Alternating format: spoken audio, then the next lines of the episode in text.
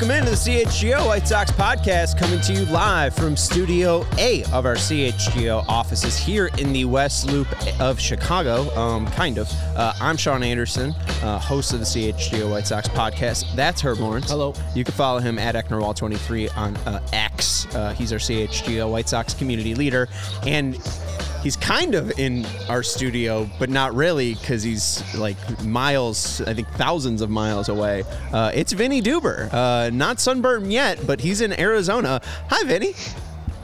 Hi guys, how are you? Oh, we're good. Excited to talk to you. You are live in Arizona, uh, and you just posted at All CHGO. Uh, new season, new White Sox. Go check that out. Uh, you got quotes from Pedro Grifol, who you talked to today. You got quotes from Chris Getz, who you talked to yesterday. And then he had to jump on a plane. Uh, you were very uh, active yesterday, and you've been active today. Uh, they're putting you to work. so we are going to bring you Pedro Grifol video and uh, parts that was included in Vinnie's article. Uh, we are also going to be talking about Garrett Crochet, who we talked about yesterday. Uh, Chris Getz had comments about Garrett Crochet's plan. Uh, now Garrett Crochet talked to Vinnie and the media down there. But first, Vinnie, I mean, how's it going? I mean, obviously you did this last year. We have the cactus to remember you. We have Southpaw, your alter ego. Uh, but how, how's it going? How's Arizona? Arizona is great as always. The weather is just spectacular here. High 60s, low 70s. Uh, the sun is shining. They, I know they just had some rainstorms before I got here, but that cleared out to make way for spring training. Uh, it's pitchers and catchers eve, and it is a lovely one here in the desert. So it's pitcher and catcher's eve, eh, but Pedro Grifol said one catcher was missing, but it also sounds like Vaughn, Moncada. We know we talked to Nicky Lopez, who uh, I think lives in Arizona. It does seem like it's kind of already a, a full-ish camp. Yeah, I mean, I think they've got 70 players coming to camp, around 70. I think maybe 68 is the number uh, last time I looked. Uh, but Pedro Grifol said everybody but six or seven guys are here. That's position players included. So um, I think this is kind of the new norm for the most part, as you just mentioned about Nicky Lopez a, a, nice handful of these guys live in Arizona year round, so you know they're right down the street and ready to go uh, when it when it comes to getting to camp.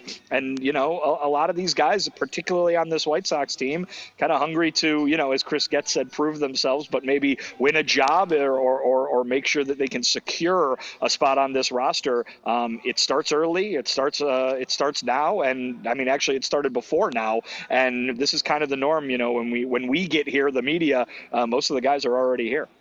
As opposed to other camps that you've covered, how's the attendance this year? You said there's only six guys left. That uh, Pedro said.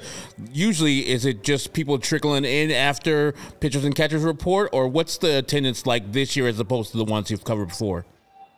Yeah, I think it's pretty similar to to what it's been in the past. Usually, you see the guys who maybe have to come from foreign countries. You know, if they still live, uh, you know, uh, down in the Caribbean or, or, or, places like that, they are maybe perhaps the ones that that are later to come because their travel is a little bit more uh, involved than it would be just hopping on a plane. Um, you know, but uh, uh, I, I, can't speak. We didn't see a lot of the action today as we were talking with Pedro and uh, Garrett back at the facility, less so out on the fields. But um, like Pedro said, basically everybody's here already. So uh, that's it's pretty much like I said, pretty much the norm with these guys who who like to get to work after sitting around for a few months. Yeah, I mean Eric Fedde also international, still flying over from Korea probably because I mean that's just so far away. Um, also, uh, you did tweet out 68 people on the big league camp, uh, but two new additions. Uh, before we get into the Garrett Crochet talk, uh, that's going to be our main topic. Will Garrett Crochet be a, ta- uh, a starter? We talked about this yesterday with Chris Getz comments, so we'll think hear Vinnie's thoughts on what Chris Getz had to say, uh, but also hear from uh, Garrett Crochet himself. Uh, but two new additions: uh, Corey Knebel, uh, who last pitched with the Bigs or in the Bigs with the Phillies in 2022 or 2022 and uh, Dominic Leone, who split time with the Mets, Angels, and Mariners. Um, so it does seem like more bullpen additions. Uh, any interest in these guys? Because Knebel is a former All Star, so I mean, it's not like a a nobody. I mean, these two guys have a lot of major league time. Yeah, we've talked about the bullpen all off season long as really being, in my opinion, just completely open. Uh, you know, in terms of spots there, with the exception of some of the veterans that they brought in on major league deals, your John Brebbia, Tim Hill, those kinds of guys. But you know, why can't a uh, you know Corey Knebel, if healthy, win one of those spots? Why can't it be Dominic Leone? I mean, these these are guys who obviously have done it before. And if you're talking about guys who are maybe a little bit on the fence, you know, guys who have names that have been around for a little bit, maybe a guy like Jimmy Lambert or something like that, who's had mm, kind of some success at the major league level, but some struggles as well. Why can't uh, a guy who's had a lot of success at the major league level come in, even if it's a little while ago, and if he's healthy, go ahead and, and, and win a job. I think there's a lot of jobs up for grabs in that relief corps for the White Sox. And Pedro Grifol is going to later tell you that he loves competition, um, and Garrett Crochet is a part of that competition. So let's move into this. Again, you can follow Vinnie at Vinnie Duber. He's tweeting out a video of batting practice through fences already. It is spring training season, uh, so go follow our CHGO White Sox beat writer who's down in Arizona at Vinnie Duber. Uh, and again, he's got a new uh, article up at allchgo.com. Uh, let's hear first from Garrett Crochet because Vinnie's arms uh, have done a lot of work. Again, like all these guys that are flying, uh, they've been flapping very hard. Vinnie's been holding up a camera for, I think, a grand total. I totaled it up uh, 33 minutes today. Uh, so Vinnie got his workout in. Um, let's hear from uh, Garrett Crochet. We're going to play the full comments from him because this is a guy trying to make his mark here in 2024. Uh, you talked to us at the end of last year about the desire to start, and you had to give it a chance and wanted yep. to see what you could do. How happy are you, and how how focused are you with them giving you know hearing you out and giving you that opportunity? Yeah, I'm ecstatic. Uh, I had a conversation with Getz early in the offseason and felt like it went really well. Um, kind of just stated like a, it's not like I expected to be given anything. I just want a chance to kind of fight for a spot and earn it, and at the end of spring training reevaluate. So was able to really get down to uh, kind of doing a little bit of a mechanical overhaul this offseason. Um, nothing crazy, just kind of making sure that the, the velo doesn't isn't as forced as it maybe was when I came back from Tommy John. That was a big thing in the recovery for me was kind of just learning to, to throw hard often again without putting too much strain on my body, um, along with just developing the changeup further, kind of working on some other stuff that I hope to showcase this spring. But but yeah, I'm ecstatic. Conditioning wise, you've always been in good condition, but you, you look bigger and stronger. Is that is that the case? Yeah, uh, I was a lot bigger last year actually. Throughout TJ, I put on. I mean, my, my goal was to gain some weight, but I put on a little too much weight, so I slimmed back down to I'm at about 245 right now, 250. So I, I feel like that's a comfortable weight for me um, to just kind of maintain throughout the season. Um, a little bit more weight to kind of help with durability, or at least that's the goal in mind. So uh, just hope to have a good, uh, healthy season this year. What's the key to prepping to be a starter?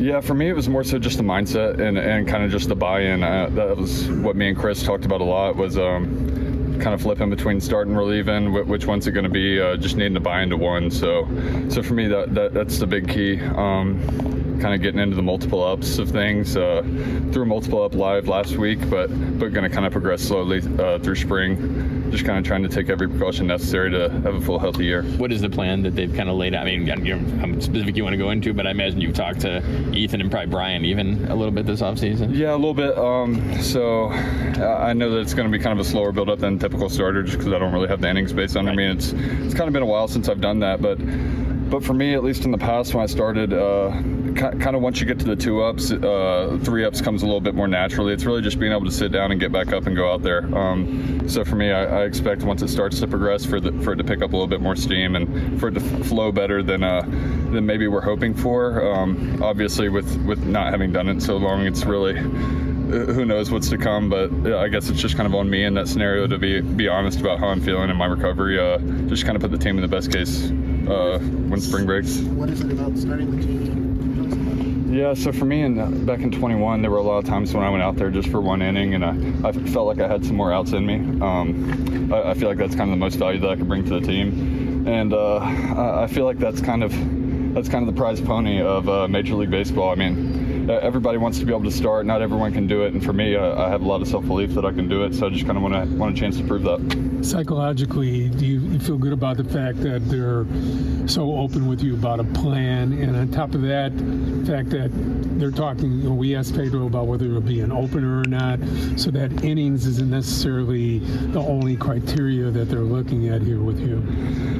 Uh, yeah, definitely. Um, uh, I guess in my mind right now, I still have to go out and win a job. Um, kind of like I said uh, moments ago, it's it's not ex- something I'm expecting to be given. I, I, have to go out there and earn it, and uh, performance is first and foremost at that front. So I'm just looking forward to having a good spring, um, just kind of slowly progressing along the way and uh, getting hitters out. Do you think that progression will go fast enough that you could be a starter come opening day?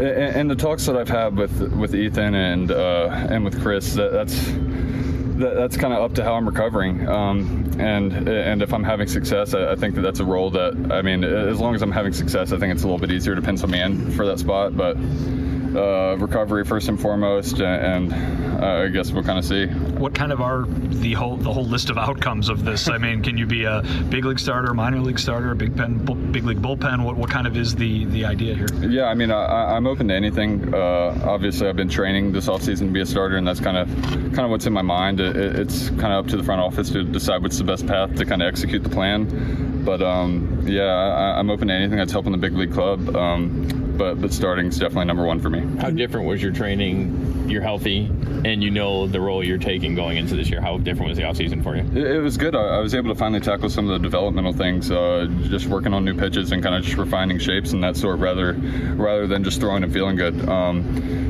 you know, last year that was pretty much the name of the game for me was just as long as it didn't hurt, regardless of, of whether I had success or didn't. Just uh, talking about my rehab outings out here in ACE before I kind of went out to Birmingham, Charlotte, and so on. It was just as long as it felt fine, you know, that, that was a positive takeaway. But um, but now it's it's down to just performing, uh, which is kind of the nature of the beast. Uh, that's kind of what I'm excited for, and just yeah.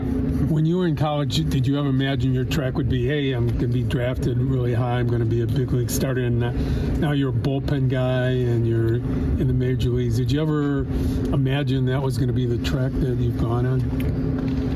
That was, you know, when I was doing my my just early on scout meetings. Um, across COVID, that was kind of what, what I was preaching to teams. Just with uh, with a shortened season coming up, was that I, I could envision myself kind of taking the Sale path and, and coming up in the bullpen, then uh, eventually transitioning to starting. But obviously, that was kind of derailed by not only by COVID, but by my Tommy John. Um, but, but for me, the, the innings build up, it's it's not as big of a factor uh, in my mind just w- with the five day routine. Um, I feel like it's a little bit different than going back to back or two out of three or even three out of five. Um, and it's not like I'm really rewriting the rewriting the book here. I mean, Verlander obviously he, he's done it for years and years, but but he was a little bit older and had 18 months off and came back and had a full season ahead of him, uh, and, and so have other guys from Tommy John, but with me not having done it so long, I think that's where the risk comes into play. But in my mind, uh, I know it's been done before, so I think it's something that I could do as well. Ethan or Brian talk to you about any arsenal changes, or have you been working on anything over the offseason? Uh, a little bit. Uh, I'll, I'll, keep that in house for now. Wait until we get in the games, and, and, then you guys can kind of make your assumptions from there. Kind of t- tell, make your own opinions if it's working or not. But but yeah, I've, I've been working on various things. Uh, kind of was had a little bit of a talk with Bannister before last season ended um, about some stuff to take into the offseason. So yeah, I look forward to showing that. Just from a mental standpoint, uh, how good does it feel to be where you're at right now after everything you've been through? Yeah, struggle, right? It's a long, long process. Yeah, really good. Uh, the past two springs, there was there was no chance of me breaking with the team. Um, so this year, just just having the ability to compete for compete for a spot on the 26 man, especially with so much competition going into the spring, I, I think it's going to be really good for our ball club, and it's it's going to really push everybody to excel and be their best uh, as soon as we're breaking camp. Um, and uh, I think that everyone's kind of going to be pulling for one another. I mean, you, you want to beat everyone uh, out at their best, as sad as it is to say, but I, I think that we're, we're just going to rally behind one another and really just push everyone to, to be the best and, and just yeah, have, have a lot of success this spring. Different feel overall in the organization with Chris in charge. I mean, obviously you were you worked with Chris when you were you know coming, but I mean, different feel with him kind of the main guy now. Uh, or what's what's the feel like with him? Yeah, yeah, yeah. Uh, I definitely feel like there's a lot of confidence with him running the helm. It's it's not a huge difference on the player side because the focus is still out there on the field. But um, yeah, uh, a lot of moves made this offseason, and I, I think a lot of the guys feel confident about that. And um, I think that we're just got to rally around one another and play now. What about having a new catcher, especially with a guy like Maldonado and, and Stassi with their reputations? Yeah, yeah. Not even just the reputations they've had as, as good catchers and good game callers, but um, the, the staffs that they've caught in the past. Um, a, a, lot of good arms that they themselves were able to learn from and able to coach up along the way. So uh, I think that a lot of the guys look forward to working with them. Uh, just so then maybe we could uh, experience similar benefits. And we're back. All right, uh, Vinnie. First off, like I'm glad you guys asked. I thought it was funny that he was like, "Oh, I'm gonna keep my arsenal in house." It's like, all right, like I, I, I don't know. Just like what? got a you, fastball Are you gonna try to cut it a little bit more? Like what? You you gonna Got a keep, split? Yeah. oh, spring training. and They're really gonna be like you know paying attention to you know this podcast where this is probably the only time that this full thing's gonna air and everything. Like I don't know. W- baseball people are weird. Um. Anyways, uh, it seems very lackadaisical this plan the the Garrett Crochet plan. It seems like, hey, show up to spring training and we got, you know, you have a lot of conviction that you want to be a starter, so we'll see if that happens. Um, am I off with this vibe? Because that was what we felt with Chris Getz, and uh, I still kind of feel that way after hearing Garrett talk.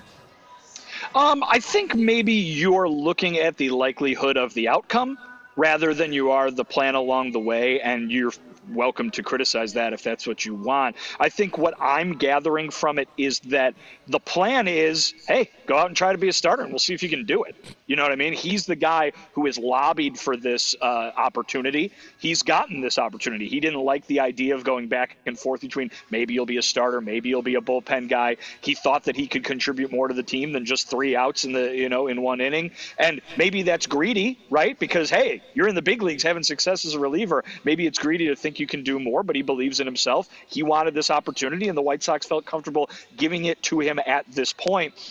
What the outcome's going to be, though, I can't tell you. I don't think Garrett Crochet could tell you. He was the the way that he was talking was, man, it really seems like we're going to find out how my body reacts to going out there and going three innings or more at a time. He was talking about, you know, multiple, uh, they call them ups, multiple innings, right, of, of, of sitting down after you pitch and going back out there, uh, you know, doing it two, three times. You're going to need to do it more than that if you're going to be a major league starter, right? Obviously, it's early in the spring. He has a month and a half before opening day.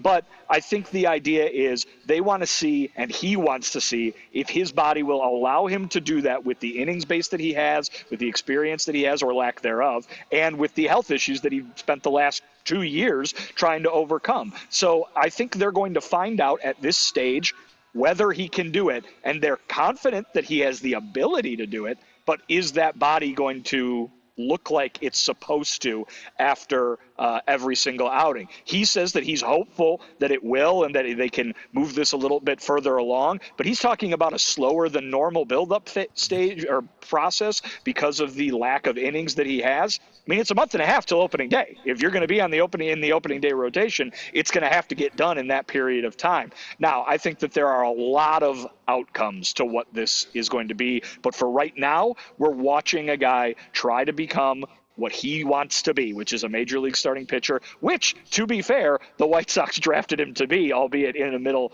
of a year when things were anything but atypical. But I really do think that this is an opportunity for a guy who they think highly of to try and get done what he wants to get done, and they're going to see what happens at the end of it. I see this and uh, I saw the uh, video, and I think that Garrett is advocating for himself to be a starter for m- multiple reasons. I think one of them is to eventually get a lot of money because he sees how free agent pitchers get started, starting pitchers get more money than relievers, and then he sees the White Sox rotation. He's like, hmm, this ain't that tough to break camp. It's going to be really tough because it's a, uh, a month and a half, like you said, until they break camp.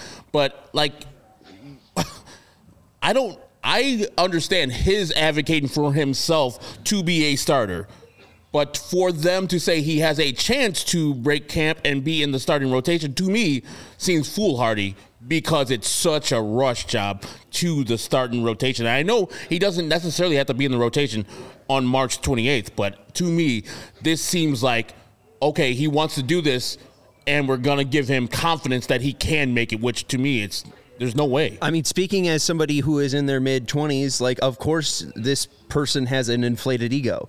Like, the whole point Should. of the organization is to act like, you know, who's the dude from Lord of the Rings? The, my precious. Seriously. That- that. Frodo. Frodo. Um, like, asking the wrong person. Garrett Crochet is a former first Gollum. rounder. It's Gollum, Sean. Gollum. Thank you. Not Frodo. Sorry, I don't Come know. on, Sarah. Dork. Um, oh, also, we're being produced today by Sarah. Hi. Hi. Um, uh, but they have. I feel like there's kind it's kind of lackadaisical.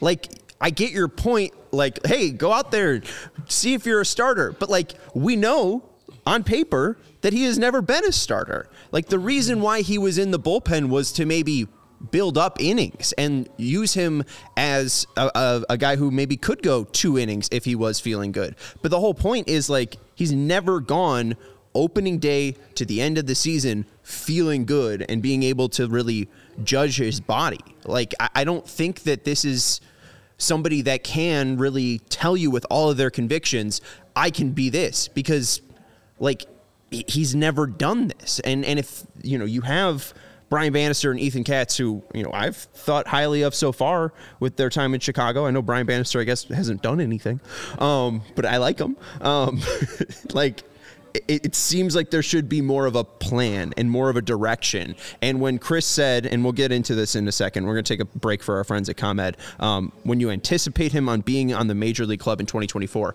I don't think that's best for Garrett Crochet. Uh, we'll wrap up this discussion after the break, but let's talk about our friends over at ComEd Herb. It is getting easier for businesses to switch to electric vehicles. That's something we can all get behind. For the health of the planet, and the well and for the well-being of all of us who share it, Sean. Yeah, the electric grid is evolving to meet your cleaner energy needs as we all move with confidence towards an electric tomorrow. Whether you have one delivery van or a whole fleet of shipping trucks, ComEd can help guide you to make the changes that make sense. So, what should business owners do, Sean? They, oh, sorry to cut you off there. They should go to comed.com slash clean to learn more about the resources, fleet rebates, and infrastructure incentives available to help businesses go electric. If you own a business, do not wait. Start making your plan today to switch ele- to electric vehicles because it's good for business and it's good for the planet and it's good for all of us, uh, actually. Uh, so go to comed.com slash clean.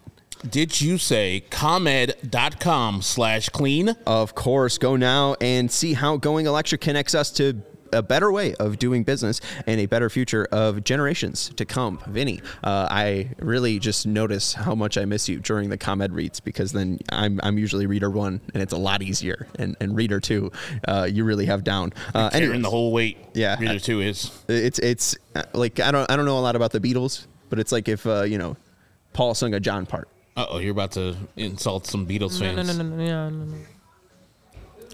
Or the other way around. Okay, you know, just, you people are such like chill. You do you the, the, the sentiment of what I'm trying to say. I get what you're All saying. right, uh, let's I let think you know what you're about the- trying to say is if Ringo were to sing a John. I was Paul just about to say that the comparison drummer you were trying to Ringo. make. Yeah. Right. Yeah. Right. Uh, You know, and and George is a sweetie. We all love him, so I'm not going to try to drag him. All right. Uh, anyways, uh, let's let you know about our friends over at Circa Sportsbook as well. Uh, they have tight money line splits and a low hold model. Games will strive to be a minus 110 split on the Circa Sports menu, unlike other sports books, which may use a minus 115 or minus 120 split. And Circa keeps as little money as possible on large market bets like futures and golf tournaments, especially compared to other books, which allows them to uh, keep these lines best for you, the better. And they want you to go download all the other sports books that are available in Illinois. I think there's six uh, that are available that you can go uh, download, and you can go compare them to Circa Sportsbook, the world's largest sports book. And most of, if not all the time, you will see that Circa Sportsbook has the best line for you to bet. If you are willing to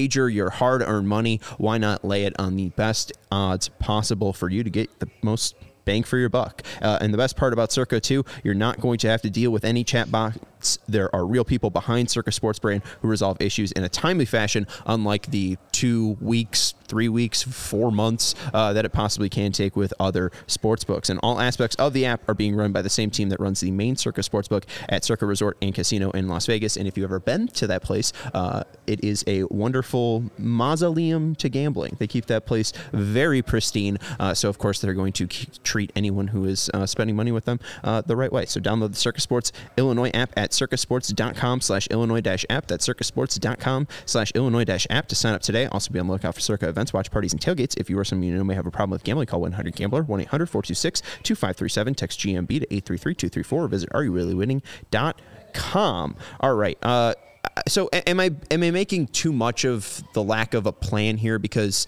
if Chris Getz, who said yesterday, the main goal is to keep Garrett healthy, like it, it seems like a lot of pressure to maybe thrust him into this starter spot. And also too, like we've discussed the idea of an opener. Like are, am I just overblowing this? And Garrett Crochet's not going to go out there and try to throw six innings. This could just be, hey, Garrett Crochet is going to f- face the first three batters. I think the answer is all of the above. I think really anything could happen here. And here's a thought. Maybe he's not one of their five best starters at the end of spring training. You know what I mean? Like maybe he's just ends up in the bullpen again. And it's just because, not because he couldn't achieve what he was trying to achieve, but because there's no room for him maybe on the major league roster. Um, you know, again, I think any number of things can happen. In my mind, if you were to say to me, hey, wouldn't it make sense if they kept him on the team and maybe, you know, every six days or so he goes out and throws the first three innings? Yeah, that seems to make a lot of sense.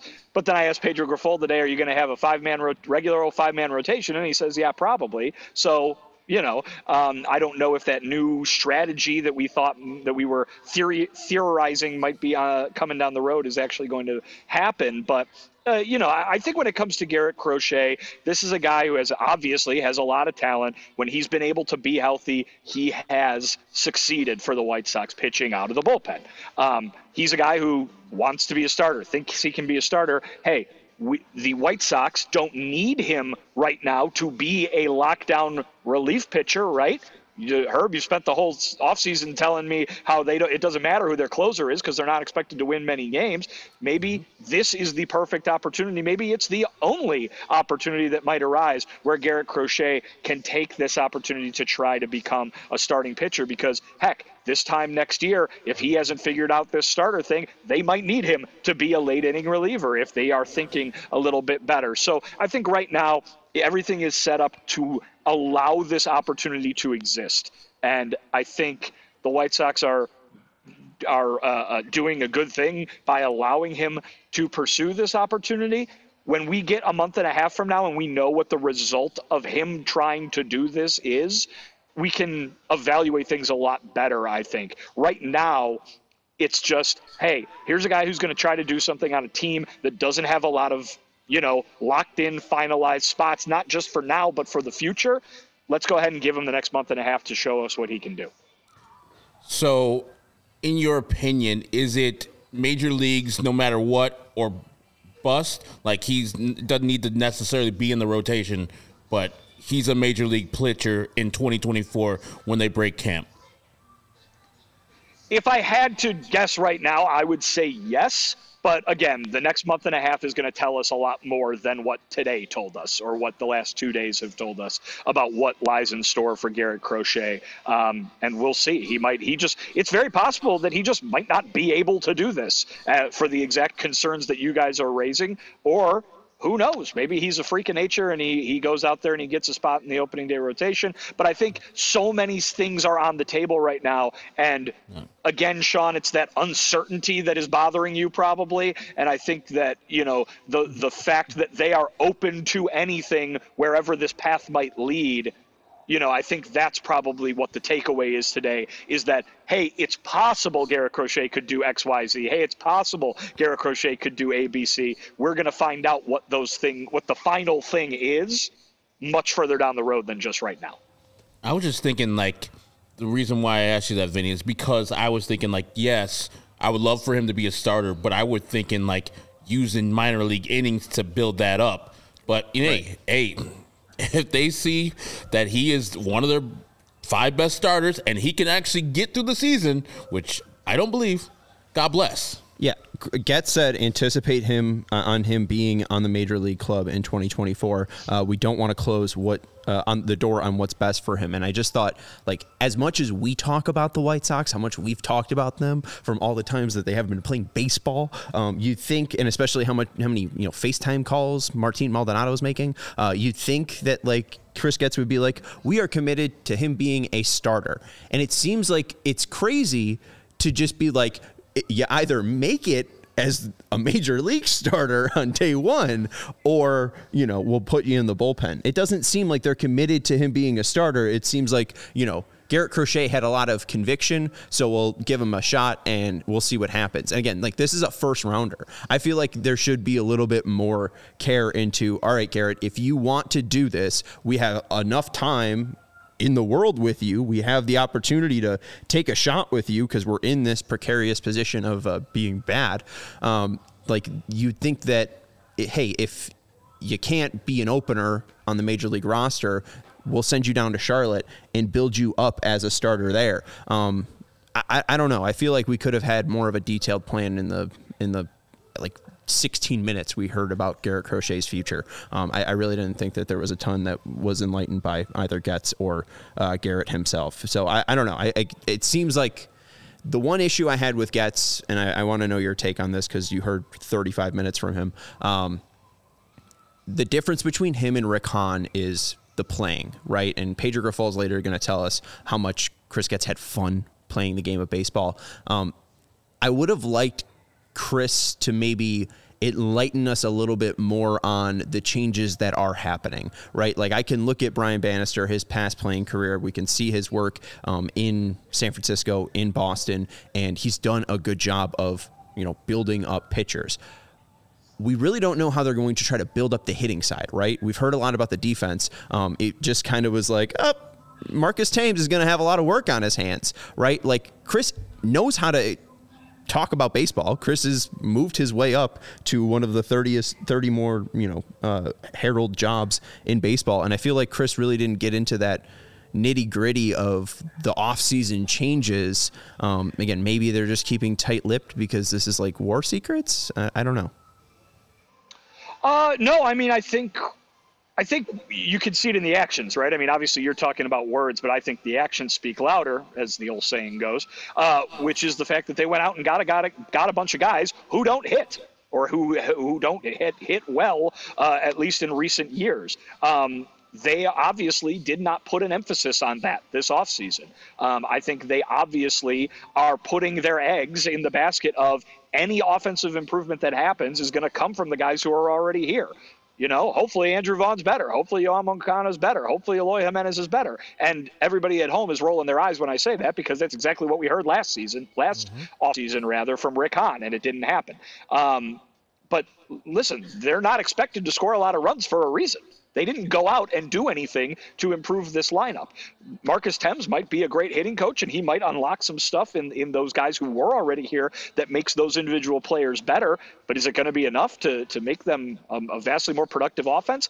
I don't think the idea was to flip the switch on the offense this offseason like it was to do with the defense. Maybe like it was to do with certain aspects of the pitching, like you're talking about with bringing in Brian Bannister.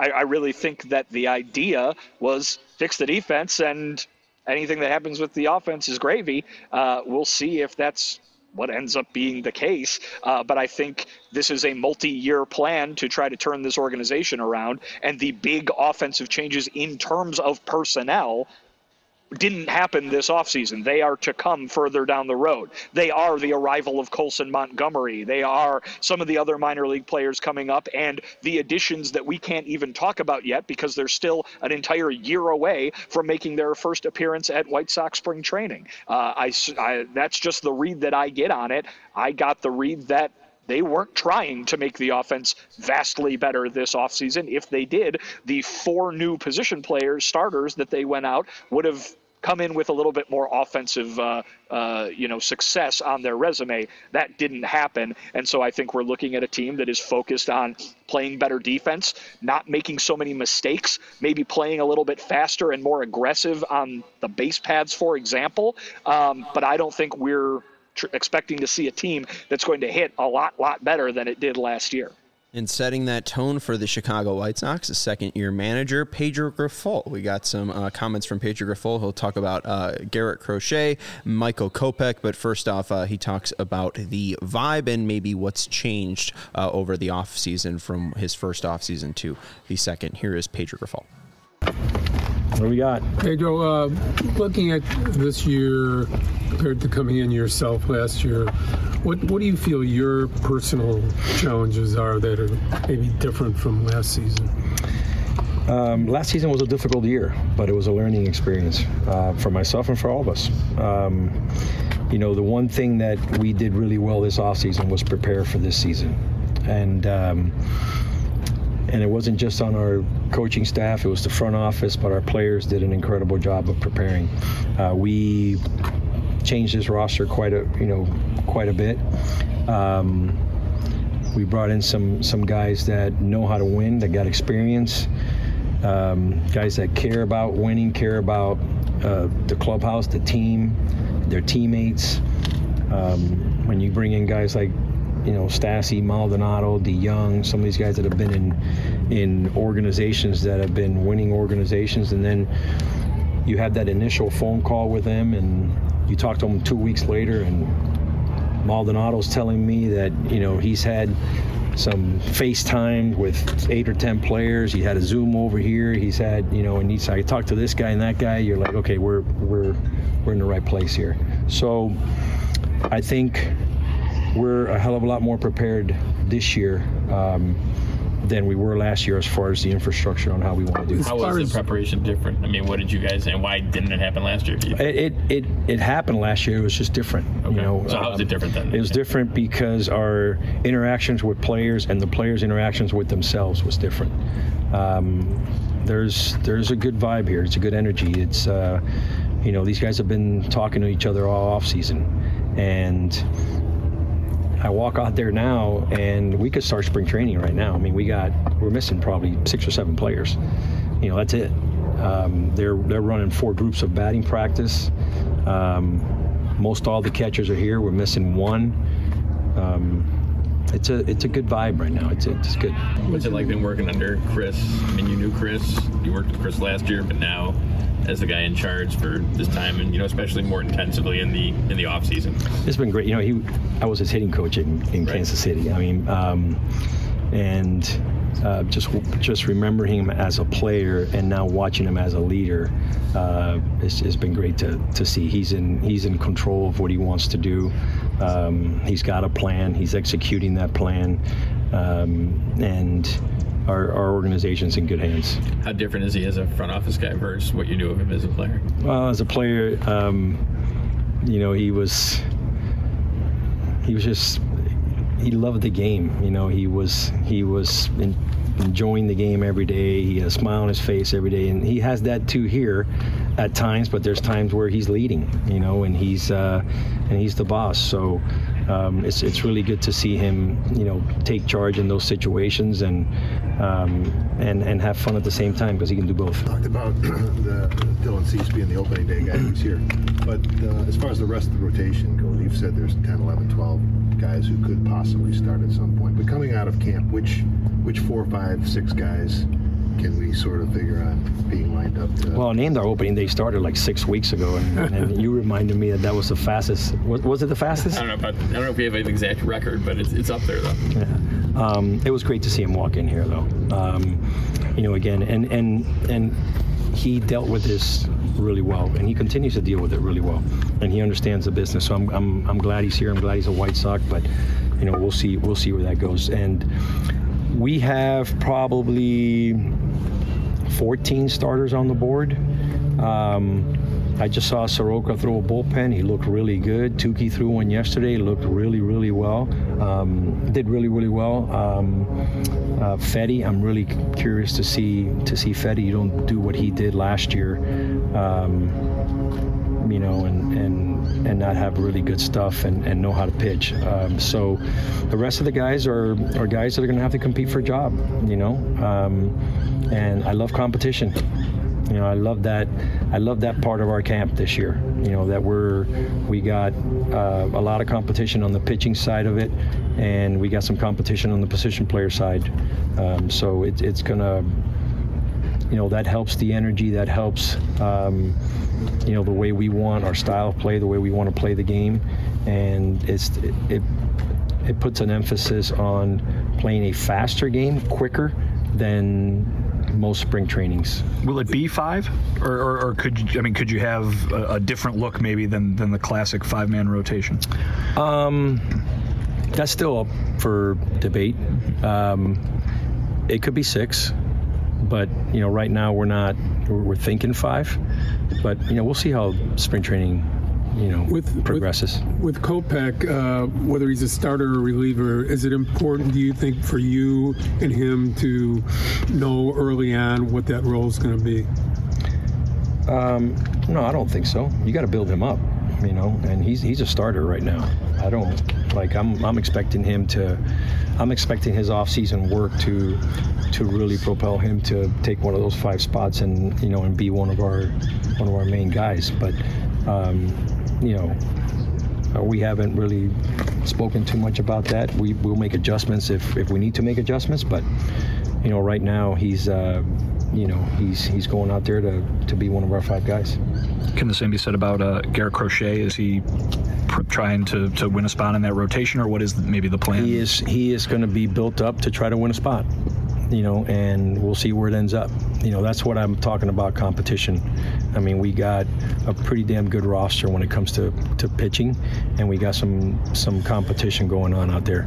So I'm excited to see these guys go out there and, you know, and and compete. Spring training um, used to be you know, come get yourself in shape, and you know, our team's almost set. Um, if you're not in shape, right now, you're probably going to have a hard time, you know, being one of those guys that's going to go with us to Chicago. You know, because for the most part, um, a lot of spots are open in, in that on that pitching staff. And that was the voice of Pedro Grifol. And Vinny, what I got out of that is there's three guys already locked into starting rotation spots because he pushed back on Bruce asking about the starter reliever for Michael Kopech, so he's in the rotation. Same thing for Cease, and then Erick Fedde, you didn't sign him for seven and a half million dollars to be uh, the bullpen guy. So those three are spot in the uh, starting rotation. So there's 11 guys for two spots. I just wonder, and I know what he's saying about competition, but how do you compete in Arizona with you know the dry air so your breaking balls is not working as well. How does that go about to get these 11 guys to battle for those two spots that might be open? And maybe three and that was a great question by you asking about the five or six man rotation put Chris Flexen in there too is pretty much a, a, a, sure thing. I think we heard from Chris Getz after that signing that he was expecting him to be part of that rotation. That's a major league deal that Chris Flexen got. So I, I think it's really just one uh, then of those spots that's kind of up for grabs. But I do think that it is up for grabs. I think that the competition um, is going to be there. You're asking about how they can make a determination. Remember, you're only seeing a handful of innings in a handful of exhibition games the coaching staff is looking at these guys over the course of a month and a half very intently on everything they do not just on the mound at you know in, inside the spring training ballpark you know from innings one to, to nine on those days but everything they do in every bullpen every throw they make they record all this stuff. You know they've got the cameras set up gathering all the data on every single bullpen these guys are throwing from probably before today you know all the way through. So they've got a lot more data points, uh, both literally and figuratively, that they're going to be using to make those decisions over what folks at home back in Chicago are maybe just seeing, oh, you know, Michael Kopech did this today in, in three innings against the Rockies. We've got that to go on. Oh boy, is uh, you know we got to put a lot of weight on that outing. There's not as much weight being placed on that one outing by the people making these decisions because they have weeks of you know practice basically, but weeks of seeing them do other things to base those decisions on. Not to mention everything that's happened before now. I bet you, you know, whether you know as much as Pedro talks about competition, and I'm not saying he's wrong. You don't think he's got an idea right now of, of, of who has had a good offseason, of who mm-hmm. he would like to see on that opening day roster? And it's up to those guys over the next month and a half to change his mind. But certainly the offseason to this point is part of those part of that data set as well. Yeah, it's going to be interesting because again, we think we know what this rotation looks like, but hey, maybe Garrett Crochet apparently will be a part of this. Uh, I, the 14 to 15 uh, is just interesting. I know he doesn't want to count guys out because what they got 68 people there, um, but again, you think it'd be a little bit more clearer. I understand they're they're pretty bad, but you think there'd be a little bit more clarity uh, in what's going on in the rotation. But eh. um, let's talk a little bit about Yasmani Grandal signing because um, I didn't take much else from Pedro Grifol. No. Vinny, did you take much else from Pedro Grifol? You talked to him longer.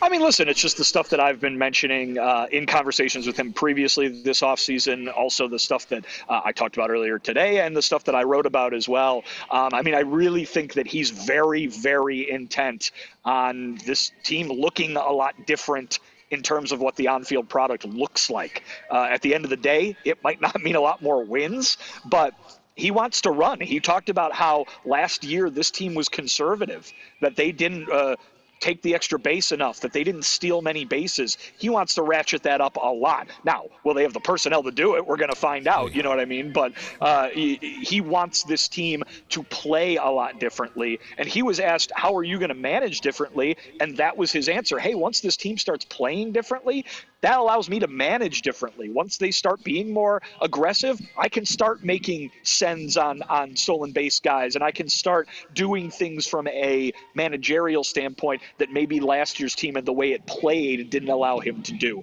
Now, granted, when we talk about the position player group, five of those guys played on last year's team.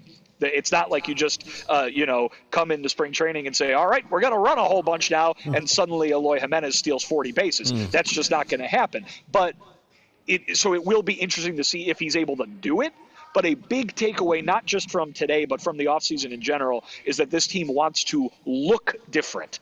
With, with the intention of that turning into wins, but we can sit here and predict and, and say it doesn't look like they're going to, you know, be a contender for the division. They hope, though, that at, at the bare minimum, this is a team that looks different. And for all you folks out there who were pulling your hair out last year watching them, that it's a lot more easy and fun to watch, and it, you, you'll you'll have a noticeable difference in watching them than you have the last two years.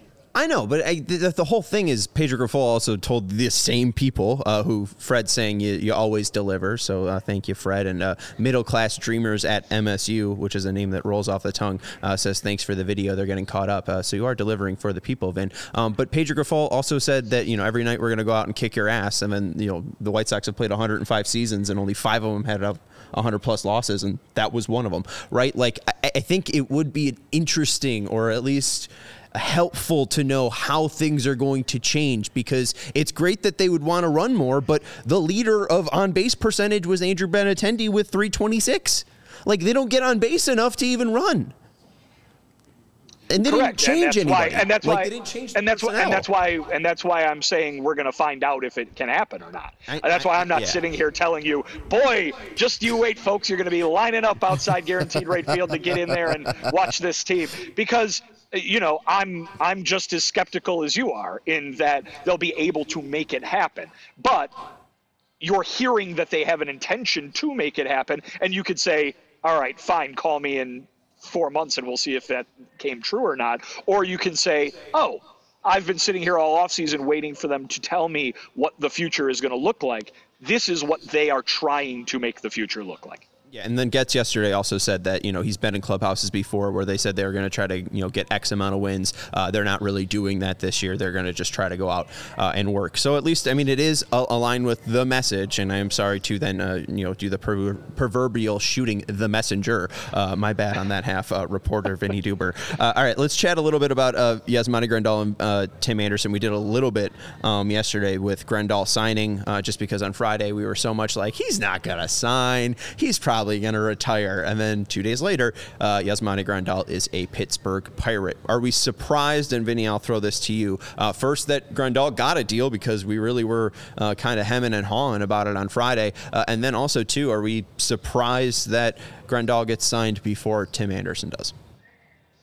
Uh, yes, on both counts. Uh, I, I, mean, I think I brought it up uh, last week when we were talking about it. Yasmani Grandal is a guy who, on the day of his last White Sox game last year, was talking about the possibility of that being it for him in his major league career. Um, obviously, it isn't, and he, um, you know, he didn't want it to be, obviously, at the end of the day. But um, you know, to hear that speculation coming from the source gives you kind of. Uh, uh, confirmation from what your eyes see, which is, oh, this guy's having trouble kind of doing the things he used to be able to do with ease because of the, the physical challenges that he had the last few years. Um, but apparently, uh, the Pittsburgh Pirates thought he was uh, in fine enough shape to give him a major league contract. Uh, on TA, I, I, I guess the only thing I can say is maybe Yasmani Grandal didn't care how much he got paid uh, you know, uh, uh, or at least cared less than Tim Anderson is going to care about how much he gets paid. Because, you know, I think we've sat here and said Tim Anderson is one of the top 30 shortstops in Major League Baseball. He should be getting a Major League contract. Look at what he's done and he is potentially capable of still doing he probably should be paid in accordance with that to a degree, even though he's coming off of a terrible season. Um, perhaps Yasmani Grandal was just like, I want to keep playing Major League Baseball. Sign me up. Uh, you know, and Tim Anderson is sitting there waiting for a deal, like so many other free agents still are. Uh, that's the only the only thing I can I, I, can guess there because I would have to imagine that there would be a team out there that would value what Tim Anderson can do at higher than what we know from a physical standpoint Yasmani Grandal is capable of doing today. Yeah, I was very shocked that Yasmani Grandal signed a deal not only because I don't think he's a good catcher anymore, which that's been the last couple years, and mostly because of the leg problems. But now he is not a good hitter anymore, which throughout his career, you see OPS pluses in the hundreds, all but the last two years of his White Sox season, uh, career. And so I don't know what Pittsburgh saw in him and said, you know what? We want to try out that 63 OPS uh, Yasmani Grandal with a negative 0.7 uh, uh, wins above replacement. That sounds good for us. And Cortese says that Grandal will mentor Henry Davis. Eh, as, as a person that has heard tangentially things about Yasmani Grandal, I don't know about mentoring. So good luck to him. And I'm I'm kind of weirded out that Tim doesn't have a deal yet, but I think Vinny says the right thing there. I think there are people interested in signing Tim Anderson I don't know if Tim Anderson is interested in signing for what those people want him to sign for. And just because a guy's old doesn't mean he's going to be a good mentor. No, I mean he, he just he might also just be about him, uh, which is fine. And that's hey, fine. You know, yes. you're, you're, a major league player, and the other guy's trying to be a major league player. It's tough to be a major league player. Uh, but you know, I, I don't know. Yasmani Grandal doesn't seem about uh, that life, uh, as they say. Maybe he's like, hey, turn to leaf. He's like, in my older career, I'm trying to transition to coaching maybe this is the way I can do it. Then be a coach. I don't know. Um, anyways, uh, let's chat to because I, I didn't want to do it, but also I. I uh, Daryl just posted a story about how Pedro Grifol wants more from Tony La Russa. I purposely cut that out, uh, but I know also uh, Steve Greenberg said that the first person that he saw uh, was Tony La Russa. Did you see Tony? I did not. He must have arrived uh, before, in, in, moments before I did. Um, but no, I did not see him today. But I heard he was there. I mean, he works for the team. He's a senior advisor to this uh, to this organization. So uh, why wouldn't he be here? I, I guess, but I mean, I, I feel like it's going to be annoying. I mean, you know, he can advise. Uh, I mean, who uh, aren't there other advisors? I mean, do you report when other advisors show I mean, up? I would just like Vinny for you to never ask a question about Tony La Russa this year. He doesn't matter. I, I feel I feel like we can we could turn that page. I know you haven't so far. Uh, you have done a great job. We're very proud of you here. But uh, you know, let's just throw this out here on the podcast. Uh, we're, we're not gonna we're not gonna talk about Tony La Russa unless uh, you know some like news breaks or anything like that. Yeah, he's a senior advisor. Let so is Brian Bannister same level. Well, I'm, I'm interested in Brian Bannister. We'll play some Brian Bannister, but like we're not going to have any media requests for Tony La Russa this year, right? I, I mean, I, I, have no plans for that, but we'll see what happens. Uh, the Hall of listen, Famer. I mean, uh, this is uh, somebody who uh, generates quite an emotional response among a large uh, number of White Sox fans, uh, as you can tell by the fact that he keeps getting covered and asked about. Um, listen, in terms of folks asking about him, he's uh, part of the front office of this team. He's part of the part of the the you know people who are, if not directly making the decision, he is uh, certainly being uh, you know, consulted about certain things. Um, and the White Sox have said over and over again that they see that as a valuable resource. Pedro Grifol said today that he sees it as a valuable resource. Um, you know, so I understand that there's a lot of folks out there uh, who would prefer that. Uh, uh, he wasn't part of this uh, for whatever personal reasons they have, uh, but he is, and uh, he is you know, like I said, part of the front office. Um, so why wouldn't uh, you uh, want to know what he's thinking as his thoughts are being relayed to the people who are making the decisions? Yikes! I guess. I don't um, know if Sean has any more serious questions. Do you? Uh, I, I had one more little topic. You ask away. I'm, I'm looking at the, you have a pool right behind you. I've only seen two or three people walk behind you, and no one's using the pool. What's our sixty? Huh? It's only 60. There's no So? sun on that pool. Warm as hell. Um, you gonna make a, a dip into that pool in the two weeks you're gonna be down there, Vinny? I mean, I certainly hope so. I, I certainly hope that I have the time and the uh, weather to be able to do it. Uh, as Sean just mentioned, I think uh, the Arizona folks uh, probably consider this a little chilly. I've seen winter coats out and about, even though the uh, temperature is uh, about to uh, scrape 70 today. So. Um, Listen though, you know, pool pool there. weather is pool weather is a little different than you know hiking weather or or just nice sitting outside weather. So I sure hope that I can uh, take a dip back here, but uh, I don't know if I do it right this second. Look at those crystal blue skies behind you. Goodness gracious. Yeah, truly. Picturesque. Uh, uh, scenic views from the Gila River uh, Hotel and Casino in beautiful Arizona. What what what city are you in? Phoenix. Oh, okay. All right. Thank you. I don't. I, I don't. I, I know it's at Camelback Ranch, but I don't know. I've never been. So is it is that Phoenix proper or is that? No, it's in Glendale. See, there you go. Well, well, there is some debate on that actually. So Camelback jeez. Ranch, which is where the White Sox and Dodgers have their spring training, uh, it it I believe the address is Phoenix, which is very strange because it is between Glendale and Phoenix. So I don't know how Phoenix gets out there, but. Uh, but yeah, there is there is some debate on to whether Camelback Ranch is in Phoenix or Glendale. I certainly believe it to be Glendale, as like I said, the entire city of Glendale is east of it. Uh, but uh, I don't know. There is some debate. It is not close to downtown Phoenix. Fred, also, I am working on that to get a kiddie pool in the studio so we can match Vinny's vibe. All right. Cool. Perfect. I'll get on that right now. Um, yeah, we've been begging Steven to do a show outside for the past two years. So hey, maybe we do some uh, so, some uh, kiddie pool outdoor shows. Uh, we have. I mean, we have the the proper equipment and everything. So Put our feet in the water and we're all good to go. we'll go. just move this table and then put a pool. there you go. I, Yeah, I, I think it's it'd be perfect. Uh, I got one more thing, Vinny. Did you see this the jerseys? I don't think you were in the locker room, were you? I did not see the wait. The no, what jerseys? The spring training jerseys? Uh, well, so uh, kind of. Um, there were new jerseys that were displayed. Uh, then there's new Nike branded and Fanatics manufactured Vapor Premier jerseys uh, that are debuting this spring. Uh, the Cardinals have shown theirs off. Uh, the Mariners have shown theirs off. The Cubs did as well, um, and they are ugly.